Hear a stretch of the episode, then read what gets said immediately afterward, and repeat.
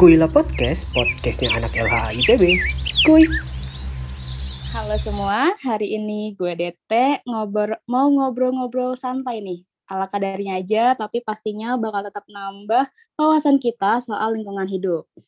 Emang mau ngobrolin apa sih? Jadi, kalau dilihat dari kalendernya anak LHA nih, bentar lagi tuh tanggal 10 Agustus. Berarti waktunya kita untuk memperingati Hari Konservasi Nasional. Ngomong-ngomong soal konservasi, pada kepo nggak sih sejauh mana aksi dalam konservasi satwa dan hutan di Indonesia? Ya, kalau gue sih kepo ya. Nah, makanya hari ini Kuila ngundang abang-abangan yang dari tadi, nggak itu cuma jokes aja, dari mananya nanti kita kenalan lagi yang pasti abang-abang ini paham banget dan up to date juga soal perkembangan tindakan konservasi di Indonesia. Jadi hari ini kita bakal ngobrol tipis-tipis aja soal konservasi satwa dan hutan di Indonesia.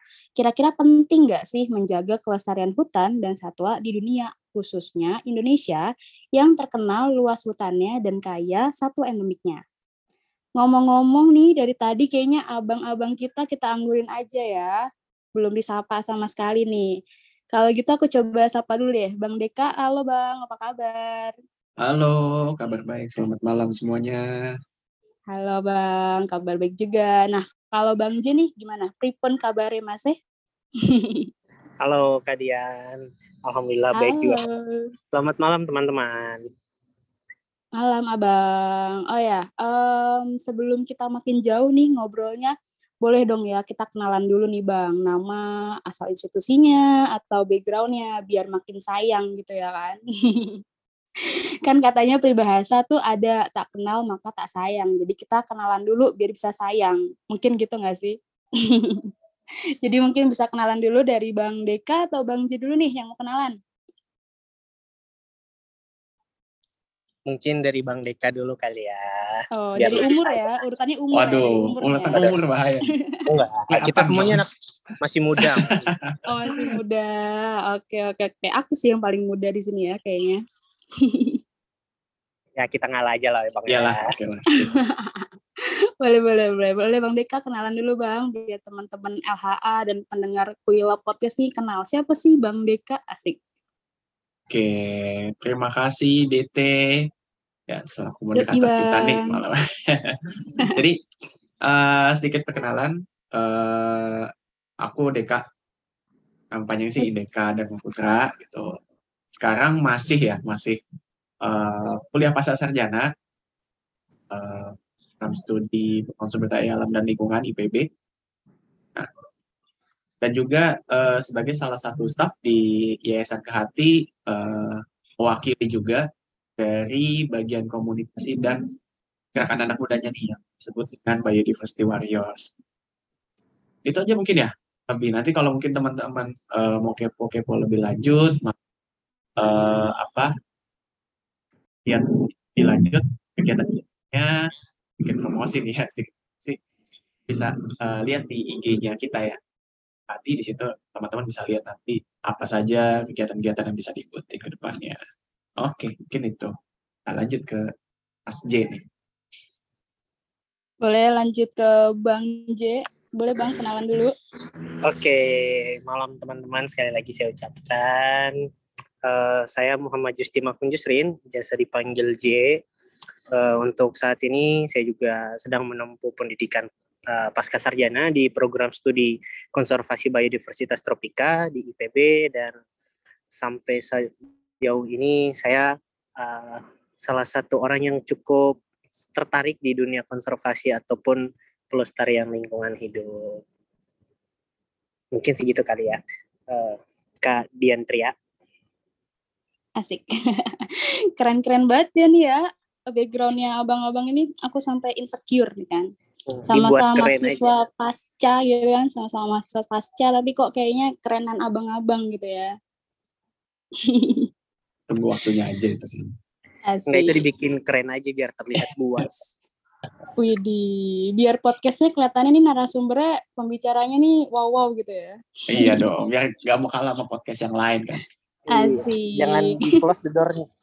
Asik.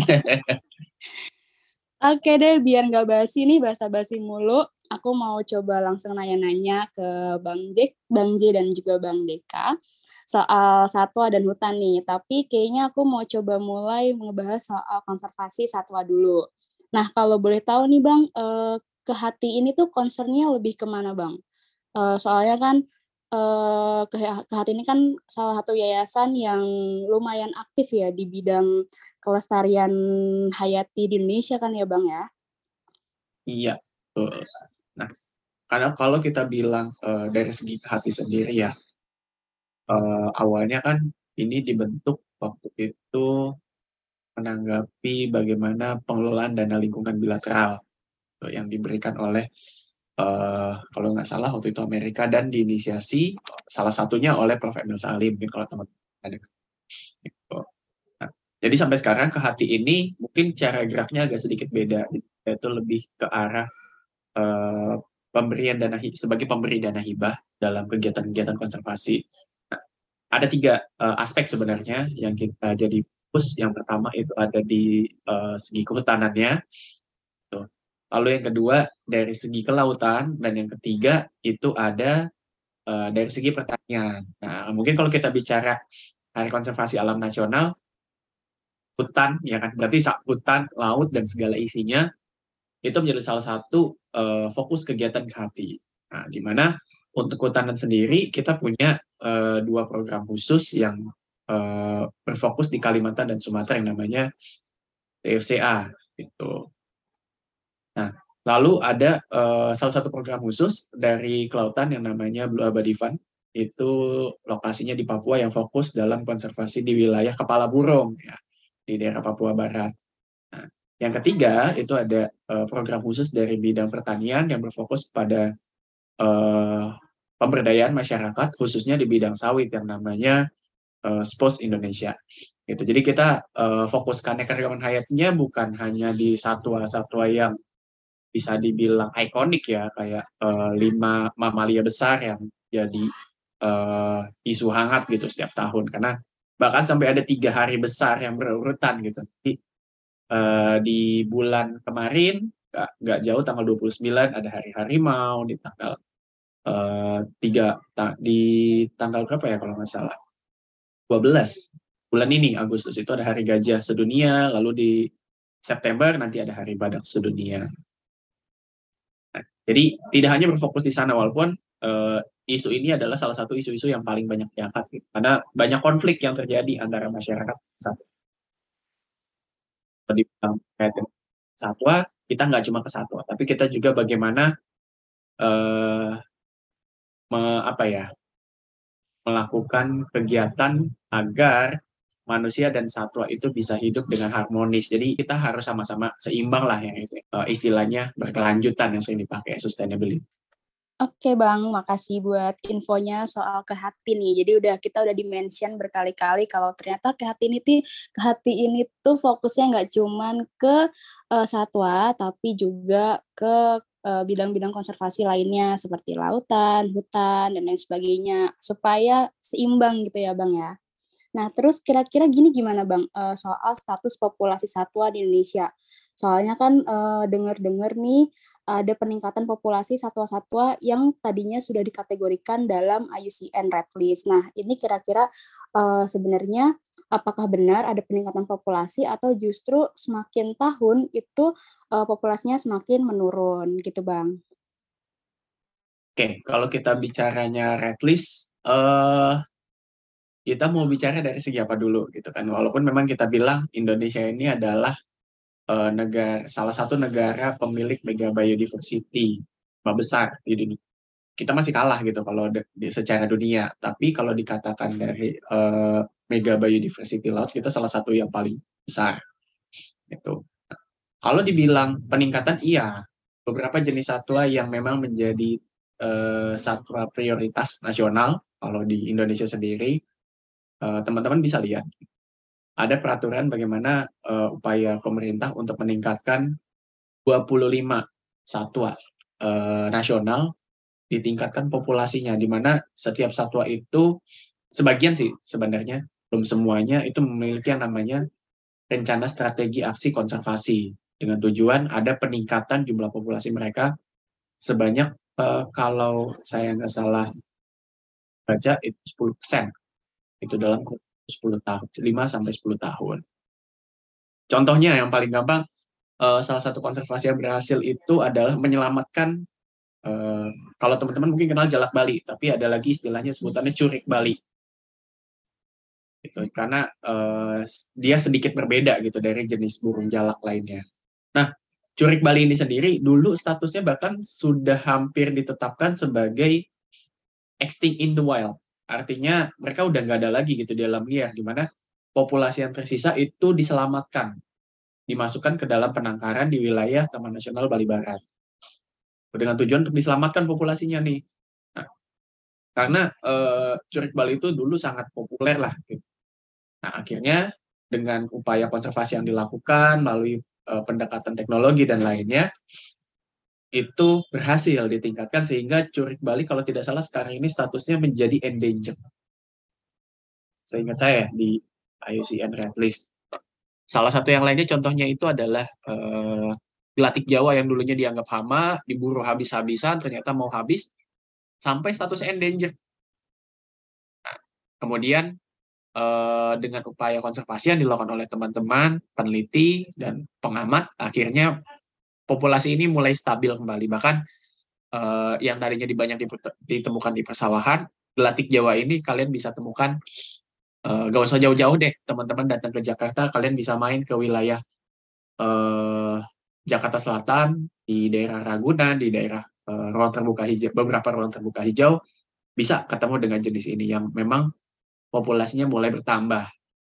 Itu tapi bukan berarti uh, semua populasi bertambah bahkan yang mengejutkan uh, kalau sekarang yang namanya monyet ekor panjang terakhir itu uh, saya lihat dia statusnya itu sudah masuk ke endangered atau ke vulnerable ya secara IUCN. Nah ini kan artinya ada ada uh, sesuatu tanda kutip ya karena kalau dilihat secara populasi mereka banyak gitu dan uh, cukup invasif di beberapa tempat. Tapi IUCN bisa menetapkan seperti itu berarti ada sesuatu kan ada eh, biasanya dari assessment itu termasuk dari eh, perburuan dan pemanfaatan hewan ini itu yang dalam artian sebagai peliharaan atau mungkin yang kita kenal dulu kan banyak sebagai dieksploitasi ya gitu sebagai uh, topeng monyet gitu dan seterusnya.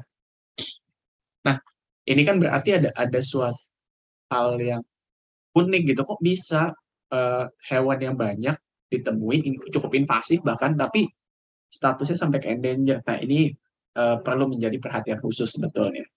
Dan itu banyak terjadi di beberapa jenis yang uh, kalau dulu uh, terkait peraturan sekarang sudah ada beberapa peraturan baru yang mengatur untuk uh, perlindungan satwa di Indonesia. Oh, jadi ternyata nggak semuanya di ini ya Bang ya, difokuskan untuk ditingkatkan populasinya, tapi step by step uh, dilihat prioritasnya yang mana dulu gitu ya Bang ya? Iya betul, karena kasihan juga ya kalau semuanya langsung diambil uh, alih, keteteran kita dengan sumber daya manusia yang terbatas ini. Ya betul sekali, benar-benar. Nah Bang, ini mewakili pendengar Kuila Podcast yang awamnya 11-12 sama aku ya, terkait satwa nih Bang kenapa kelestarian satwa itu penting untuk dipertahankan bang? Impactnya tuh buat kita apa gitu? Karena kan tadi abang mention uh, ada burung yang dia dulunya hama dibabat habis sampai uh, statusnya itu hampir punah ya bang ya? Nah itu ya, kalau misalkan nanti dia kita konservasi lagi itu apakah nanti akan menjadi hama lagi? Kayak gitu. Uh, itu uh, si burung gelatik Jawa ini kesadaran untuk mengkonservasinya karena adanya ketidakseimbangan sebetulnya. Jadi ketika perburuan besar-besaran dianggap sebagai hama, ternyata ketika si burung gelatik Jawa ini mulai habis, panen petani itu justru malah banyak yang gagal. Nah kan, ini kan jadi satu yang uh, fenomena yang unik lah. Yang tadinya dibilang hamanya si burung, kenapa yang hama yang lain malam meningkat gitu. Berarti kita harus balik lagi ke uh, prinsipnya di ekosistem ya. Harus ada apa namanya uh, atau bahasa bahasa awamnya lingkungan gitu. Semuanya seimbang. Di mana si burung gelatik ini punya peran untuk memakan ternyata bukan cuma biji-bijiannya, tapi memakan hama-hama serangga yang mengganggu di wilayah pertanian. Ini kan artinya ada saling timbal balik yang perlu diperhatikan. Nah, fungsinya buat kita sebenarnya banyak banget kalau kita mau lihat. Paling uh, sederhana, capung yang memang tidak kita perhatikan populasinya bahkan secara IUCN datanya memang uh, status perlindungannya itu sangat sedikit yang sudah di assessment gitu. Bukan cuma uh, data defisien lagi, bukan cuma uh, apa list concern, tapi memang tidak ada datanya. Itu dia punya peran sebagai uh, indikator penanda bahwa perairan di sekitar itu sedang bersih. Karena si nimfa ataupun anak dari capung ini dia makan uh, dan hanya bisa hidup di tempat-tempat air yang bersih gitu. Kupu-kupu gitu. Kalau kita lihat ulatnya memang ulatnya sebagai hama. Tetapi ketika, dia sudah dewasa uh, dia punya manfaat sebagai penyakit jadi memang harus dikendalikan gitu. Dari manfaat serta kerugian. Jadi uh, hewan sendiri bisa menyebabkan kerugian karena tidak ya. Tapi juga bisa memberi manfaat yang banyak gitu manusia terutamanya untuk menjaga kestabilan jadi balik lagi kita bagaimana lingkungan itu sebetulnya sudah dibentuk uh, sedemikian rupa ya sama uh, Allah sama Tuhan bahwa mereka akan saling menetralkan gitu. Dalam tanda kutip harus dikendalikan gitu, bukan dieksploitasi secara besar-besaran. Jadi banyak banget uh, tidak hanya sebagai bioindikator bahkan uh, seperti burung kangkong atau burung enggang gitu yang uh, kan kalau karakteristiknya itu dia punya paruh yang besar ada kayak semacam tanduk di atasnya. Mereka itu bisa dibilang sebagai petani hutan gitu karena mereka bisa menyebarkan biji eh, tanaman-tanaman hutan yang uh, belum tentu bisa dilakukan oleh manusia gitu. Bayangan aja 8 hektar hutan ngapain kita nanemin capek-capek 8 hektar hutan gitu kuat apa enggak? Tapi burung ini dengan sukarela tanpa dibayar mereka bisa melakukan itu dan masih banyak lagi sebetulnya eh, hewan-hewan uh, ataupun uh, jenis tumbuhan yang memang uh, punya banyak manfaat gitu. Sia. Uh, berarti ini ya Bang, kita tuh sebenarnya harus paham juga soal rantai makanan dan ekosistem yang ada supaya bisa populasinya itu seimbang ya Bang ya. Jadi nggak ada yang jomplang dan nggak ada yang satunya uh, terlalu tinggi dan satunya terlalu iya, sedikit benar, populasinya. Benar. Ya, itu benar banget gitu, harus paham gitu. Jadi uh, tidak boleh ada yang terlalu yang berlebih itu nggak baik lah gitu kan kalau kita bilang. Iya gitu. benar-benar. Gitu. Oke Bang, ini nyambung soal konservasi satwa yang tadi di awal dibahas soal populasi.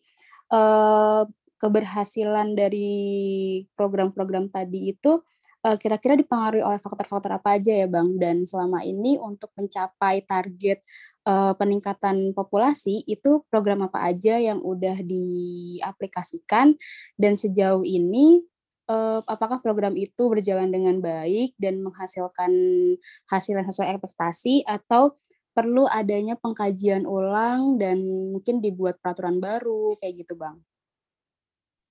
Nah, kalau uh, kunci kesuksesannya itu karena adanya kerjasama segala pihak ya. Karena uh, kalau dilihat Curik Bali itu adalah salah satu uh, contoh gitu kesuksesan bagaimana satwa di Indonesia itu ternyata bisa dijaga. Dan itu bukan hanya peran pemerintah. Memang peran pemerintah besar di sini. Dalam dalam hal ini berarti Balai Besar Taman Nasional gitu dan juga uh, BKSDA. Di situ juga ada peran berbagai pihak, mulai dari pihak swasta, NGO, uh, masyarakat juga punya peran gitu di Bali itu bahkan mereka apa sebutan awik-awik ya atau uh, jadi semacam ada uh, kesadaran tersendiri bagi masyarakat ini untuk melindungi si curik Bali. Kalau waktu itu saya dengar ceritanya uh, ketika mulai keluar peraturan uh, desa waktu itu bahkan itu ada masyarakat, ada pengamat burung gitu, peneliti yang cuma ngelihat nih si curik Bali yang lagi bebas, itu dilihat langsung di di apa ya kayak uh, mungkin bahasa kita kayak dijulitin gitu dari jauh nih hati-hati nih pemburu nih gitu. Itu udah di, udah dipantau gitu sama masyarakat sekitar dan artinya kan uh, peran serta seluruh pihak sangat berperan. Seperti juga uh, di beberapa daerah yang sudah menerapkan uh, sampai peraturan tingkat adat ya itu cukup cukup berhasil gitu untuk memberikan uh, efek rasa takut gitu untuk tidak melakukan eksploitasi yang berlebihan. Karena uh, ya kayak kita aja lah gitu. Kita uh, dibilang jangan ke pohon besar yang sana jangan ditebang di situ ada ada setannya. Kan kita lebih takut ya gitu diomongin begitu daripada kita bilang jangan ditebang pohon itu punya manfaat e, memberikan oksigen dan segala macamnya itu lebih lebih nggak didengar gitu. Jadi bisa dibilang e, masyarakat kita lebih percaya dengan hal-hal yang berbau adat dan istiadat dibandingkan dengan peraturan-peraturan yang formal gitu. Makanya peraturan formal penting gitu untuk dilihat e, legalitasnya. Lalu kedua peraturan adat juga penting untuk mengatur masyarakat di tingkat yang lebih rendah. Dan artinya uh, keduanya sama-sama penting gitu. Bisa kita bilang yang yang adat lebih penting atau yang uh, formal lebih penting. Kalau dibilang keberhasilan peningkatan, oh, itu sudah uh, cukup banyak lah. Usahanya ekstra lah kita bilang ya, kayak contohnya peningkatan populasi harimau, peningkatan populasi gajah. Hanya saja populasinya mungkin bisa tertahan gitu untuk uh, adanya peningkatan. Tapi di satu sisi perburuannya juga masih tinggi. Nah, berarti kan harus ada uh, keseimbangan gitu antara law enforcement atau penegakan hukumnya dengan uh, upaya restorasi ya, restorasi uh, populasi dari si hewan-hewan ini yang uh, tanda kutip menjadi ikonnya kita gitu, yang punya kita nih, jangan sampai mereka habis.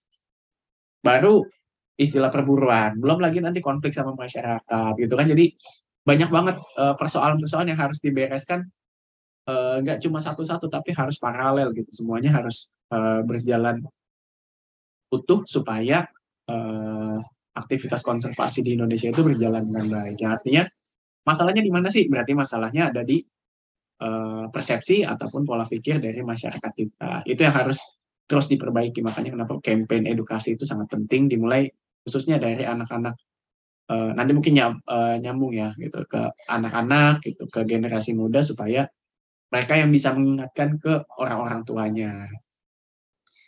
Nah, uh, karena kita ini kan sekarang udah zamannya modernisasi nih ya Bang ya, istilahnya bisa dibilang apa-apa serba teknologi. Nah, untuk konservasi sendiri, uh, kira-kira bagaimana Bang? Apakah ada teknologi yang berhubungan dengan konservasi seperti uh, sekarang kan sudah marak nih di bidang reproduksi sendiri ada teknologi yang banyak berkembang. Nah, kira-kira apakah teknologi seperti itu dapat dimanfaatkan untuk uh, konservasi uh, satwa liar gitu Bang? Karena uh, apakah hal-hal tersebut itu uh, sudah memenuhi etik terkait animal welfare-nya? Menurut Abang gimana Bang?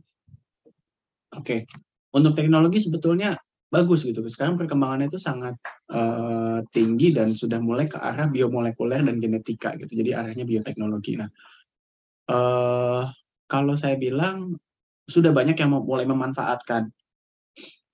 Misalnya seperti uh, pengawetan yang untuk spermatozoa, untuk yang contohnya kemarin kan yang si badak putih ya, badak putih fase utara atau selatan di Afrika itu jantannya udah mati. Jadi dianggap spesiesnya ini memang sudah punah karena di alam liar mereka udah nggak ada. Jadi dari yang uh, subspesies ini untuk badak putih uh, secara di alam liar sudah tidak ada, tapi tersisa empat empat apa tiga ya yang betina ini di uh, beberapa kebun binatang di dunia gitu.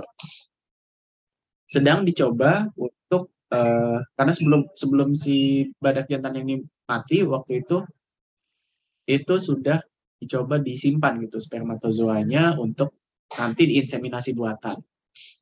Bahkan uh, untuk badak sendiri ada yang sudah menerapkan prinsip bayi tabung gitu. Uh, apanya proses peningkatan populasi. Jadi bisa dibilang sebenarnya sudah lumayan cukup advance gitu dan uh, sudah yang paling advance lah ya ide yang digunakan.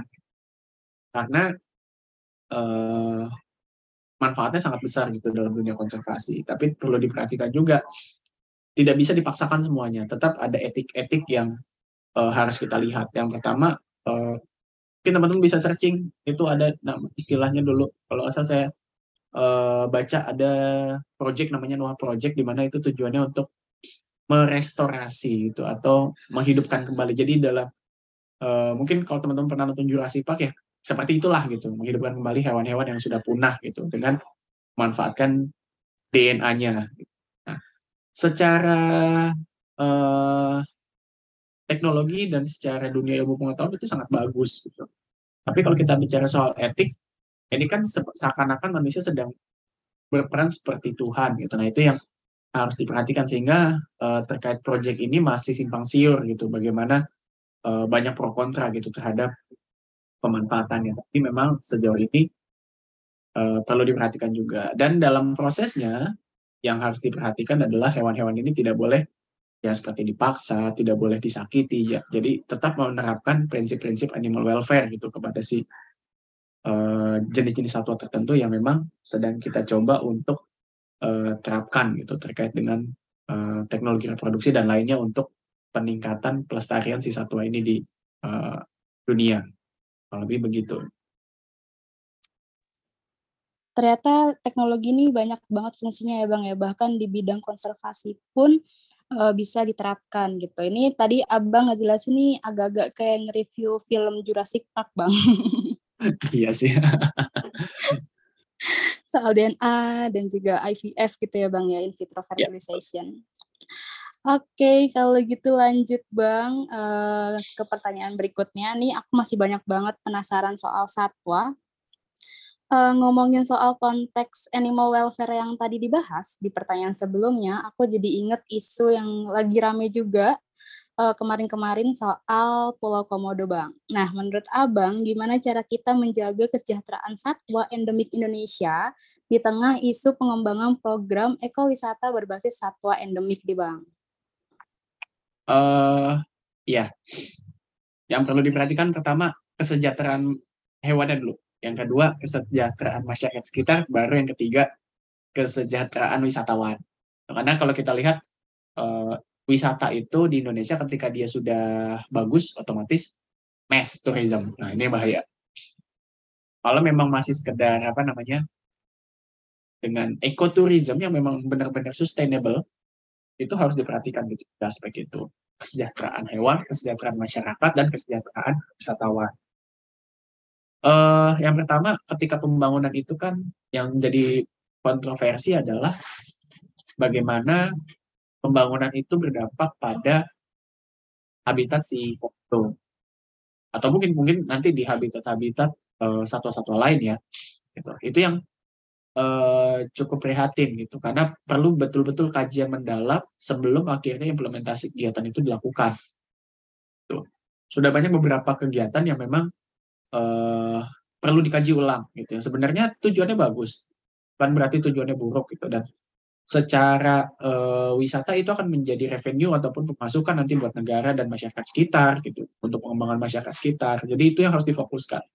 Dan uh, harus dilihat bagaimana sensitivitas hewan ini lalu ketika kita membangun sesuatu itu dampaknya gimana sih hewan ini terganggu atau enggak makanannya akan hilang atau enggak? Nah itu harus benar-benar dijaga.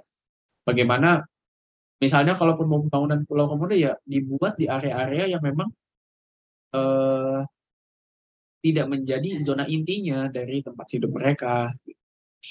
Sehingga uh, apa namanya uh, aktivitas pembangunan itu tidak mengganggu juga bagi hewan dan hewan pun nggak mengganggu aktivitas manusia sedang melakukan pengembangan itu. Karena bagaimanapun namanya hewan liar ya pasti mereka punya insting uh, liar gimana kalau mereka ngelaut yang harus dihindari. Ada lagi yang yang dibilang uh, pengen direlokasi. Nah, itu dilihat dulu tempat relokasinya cocok atau enggak. Harus diperhatikan dengan baik dan uh, di satu sisi terkait pengembangan wisatanya saya setuju. Niatnya bagus gitu. Dan itu perlu ditingkatkan dan itu akan menjadi menarik gitu ketika dijadikan suatu target wisata.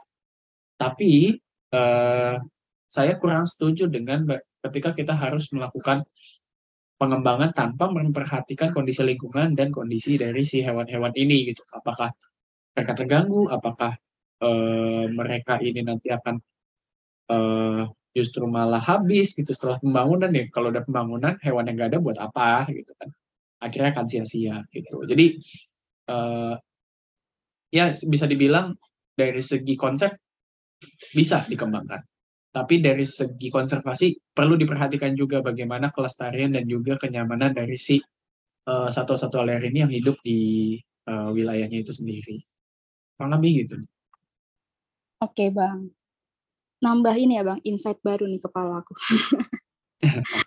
Udah lumayan banyak pengetahuan baru soal satwa, uh, tapi aku jadi kepikiran soal keseimbangan dan kesejahteraan satwa dan manusia bang. Uh, kan kita paham nih kalau misalnya manusia itu butuh lahan untuk uh, membangun tempat tinggal, terus juga membangun perkebunan kayak gitu. Nah, kira-kira uh, gimana cara kita menyeimbangkan kesejahteraan antara satwa dan manusia dari faktor yang berbenturan itu gitu karena satu nih satwa butuh tempat habitatnya tapi manusia juga butuh memanfaatkan hutan untuk uh, kebutuhan hidup mereka juga kita melihat satu coba kita lihat dia sebagai manusia juga ketika kita lihat uh, ada suatu tempat yang tergusur pasti ide yang di, yang terfikirkan itu adalah menyediakan tempat yang baru atau menyediakan ganti rugi, ya kan? Nah, tapi ketika kita dalam konteks satwa sejauh ini yang kita lihat adalah itu dua eh, apa namanya dua dunia yang berbeda. Ya satwa satwa manusia manusia. Ya satwa bodoh amat gitu manusia. Bahkan pun gue muka gimana ya suka-suka gue gitu. Padahal sebetulnya satwa inilah yang memang sudah lebih dulu tinggal gitu. Kita udah numpang di tempat mereka, pakai tempat mereka, tapi kita nggak mau bikin kompensasi. Nah, yang sebaiknya dilakukan adalah supaya tidak terjadi konflik, yang memang sekarang kan banyak konflik karena adanya tidak adanya kompensasi itu. Kata Sauto ini sedang menuntut gitu. Demo lah ya gitu bahasa kita. Gue dapat apaan gitu. Lo dapat hasil dari lahan gue, lo gak ngasih apa-apa ke gue gitu kasarnya. Berarti uh, pertama dibuat koridor atau uh, area-area mitigasi dengan tujuan untuk mengalihkan si satwa ini tidak masuk ke area perkebunan ataupun ke areal pemukiman. Oh.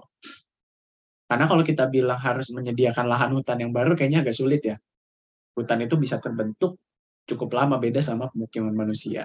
Jadi yang paling yang paling jelas adalah memberikan area-area kompensasi berupa tempat mitigasi baik itu Sediakan makanannya,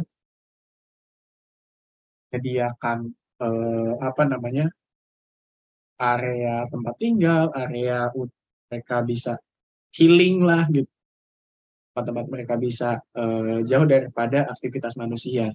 Dengan itu ya satwa juga nggak akan mengganggu, karena ibarat kata mereka sudah diberikan kompensasi. Tapi kalau kita mengambil alih semua wilayah mereka, di mana mereka ingatnya dulu gue tinggal di sini gitu tapi tiba-tiba mereka diusir gitu bayangkan ketika manusia eh, misalnya nih kayak eh, Dian itu tinggal di eh, Jakarta gitu. Terus tiba-tiba rumahnya terus Dian pergi ke Bogor gitu. Kuliah nah tiba-tiba pas balik sana rumahnya udah nggak ada gitu. Ah dulu rumah gue ada di sini kok. Terus ternyata udah jadi uh, lahan punya orang lain gitu kan. Kaget gitu tanpa ada pemberitahuan apa pun. Itu kan berarti memang harus diperhatikan juga.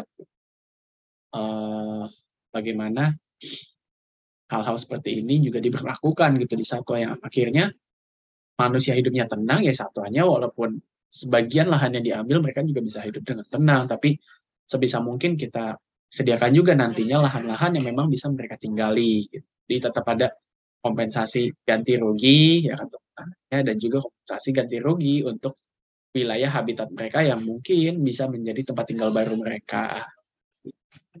Siap-siap Bang. Jadi kita perlu tahu diri ya Bang ya, sebagai pendatang nih paham gitu hak dan kewajibannya.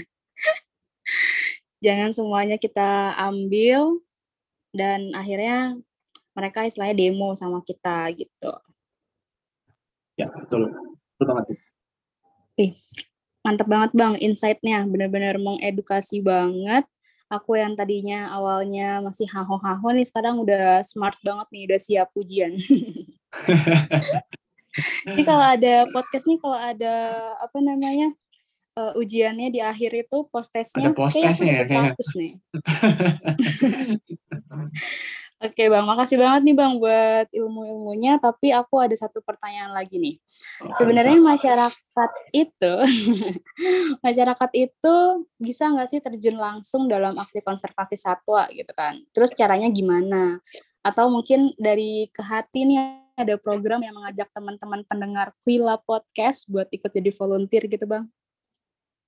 Nah, kalau kayak gitu, ini sebenarnya pertanyaan yang jawabannya simpel, bisa. Apa sih yang nggak bisa? Karena mah, ya kan? Eh, iya bener ya banget kan? bang. eh banyak, banyak, banyak banget eh, platform ataupun banyak banget tempat buat teman-teman pendengar eh, Kuila Podcast ini kalau mau kontribusi banyak banget. Di Hati sendiri eh, di luar kegiatan program ya disebutkan kan ada satu bagian yang eh, saat ini dilakukan yaitu bagian anak mudanya melalui Biodiversity Warriors bisa dikatakan ini adalah salah satu gerakan volunteer tuh, dari eh, Yayasan Kehati di mana teman-teman itu bisa eh, melakukan campaign ataupun edukasi terkait dengan eh, pelestarian dan konservasi satwa flora fauna lah flora fauna dan bagaimana pemanfaatannya yang bisa dilakukan secara berkelanjutan gitu baik bagi teman-teman ataupun buat eh, tempat tinggal sekitarnya lah. Tuh.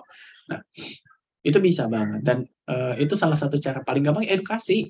Kita tahu kalau misalnya kita ngeliat ada jenis yang jenis ini dilindungi, ah itu emang agak susah di jenis ini dilindungi. Terus habis itu kita tiba-tiba, Mas, Mbak, itu kan jenisnya dilindungi, nggak boleh dong. Darah orang pasti langsung ah, orang pasti langsung eh, apa namanya eh, langsung tiba-tiba ngegas balik gitu. Tapi eh, bagaimana ya bagaimana dari eh, heart to heart gitu ngomongnya kita saling memahami kenapa dia mau pelihara terus kita mencoba memberikan solusi gitu. kalau dia nggak pelihara itu bagaimana dia menyalurkan hobinya oh misalnya saya mau pelihara bu bisa kalau memang nggak ma- nggak mau pelihara daripada keluar uang banyak mending eh, lakuin birdwatching aja ke lokasi-lokasi tertentu. Itu juga masih bisa lebih banyak bahkan jenis burung yang bisa didengar. Atau misalnya memberikan tempat-tempat supaya burung-burung itu datang ke rumah. Gitu kan. Nah itu kan eh, ada solusi yang ditawarkan. Oh bisa ya begini. Oh bisa gitu. Misal kepada para pemburu. Kalau mereka nggak berburu dapat uangnya dari mana? Salah satunya ekowisata atau pemberdayaan misalnya eh, dibuat eh, pelatihan untuk perkebunan dan sebagainya. Itu kan artinya ada timbal balik yang positif gitu. Gak cuma kita melarang tetapi juga memberikan solusi gitu. Nah ini yang eh, perlu kita lakukan. Jadi bukan sekedar melarang tapi kita eh, memberikan solusi supaya nggak menyelesaikan masalah tapi menimbulkan masalah baru. Nah itu yang eh, perlu dilakukan. Dan teman-teman bisa melakukan edukasi-edukasi. Kalau memang nggak bisa ke para hobiis ya ke yang lebih tuh bawah deh gitu. Kan anak sekolah gitu kan ke teman-teman ngasih tahu yang memang sebelum mereka terjun ya sebelum mereka terlanjur kecemplung di dunia eh, hobi itu nah diedukasi dulu oh kalau mau pelihara ada aturannya begini-begini supaya ke depannya mereka juga paham dan tidak eh, terlalu berlebihan gitu untuk menyalurkan hobinya Jadi sebenarnya wadah untuk berempati terhadap pelestarian satwa ini udah ada ya Bang ya. Cuman tinggal gimana kita sebagai pemuda nih eh, ngebuat movement yang baik untuk bersama lah istilahnya kayak gitu.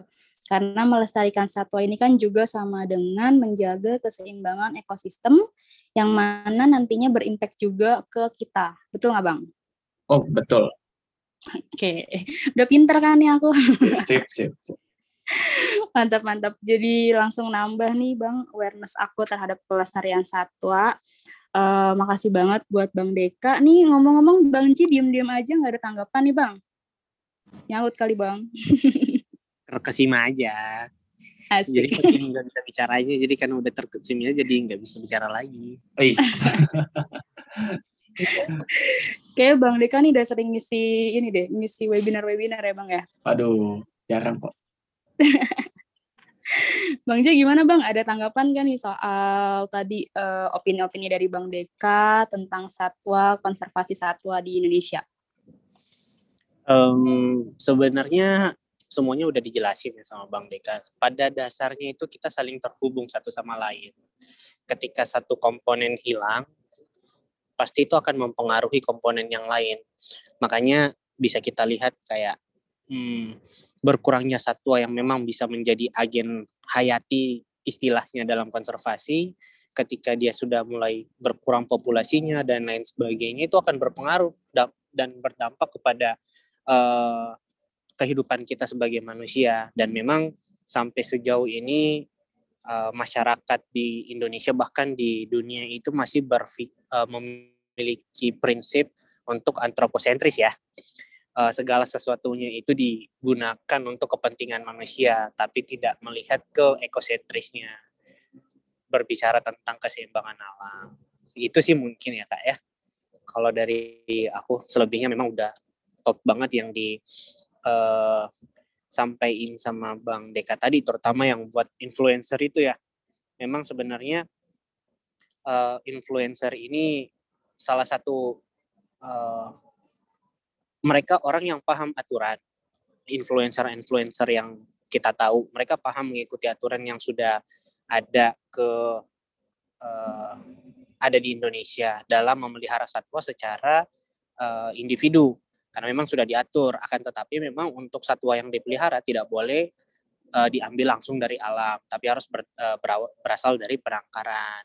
Seperti itu. Dan memang banyak mispersepsi yang ditangkap oleh orang lain sehingga mereka juga pengen wah keren nih pelihara ini pelihara uh, taruhlah biawak.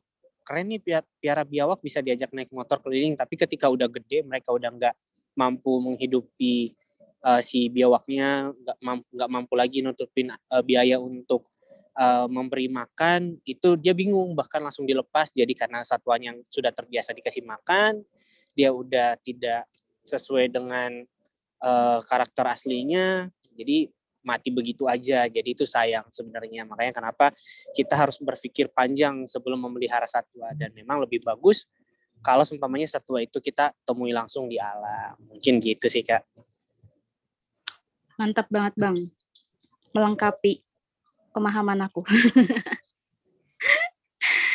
Oke, karena ini soal satwa nih aku udah pinter, saatnya aku menimba ilmu soal habitat satwanya. Hut Gimana Bang J, udah siap belum buat aku interogasi? Waduh. Enggak, enggak. Cuma mau nanya-nanya dikit-dikit aja. Tipis-tipis aja, biar tambah pinter ini adiknya, ya enggak? Boleh, boleh. Boleh, boleh. Sebenarnya ini Bang, banyak banget sih yang aku kepoin soal hutan. Uh, kan Abang mahasiswa pasca fahutan nih. Uh, aku mau tanya dari yang paling dasar deh sepenting apa hutan untuk keberlangsungan hidup makhluk hidup.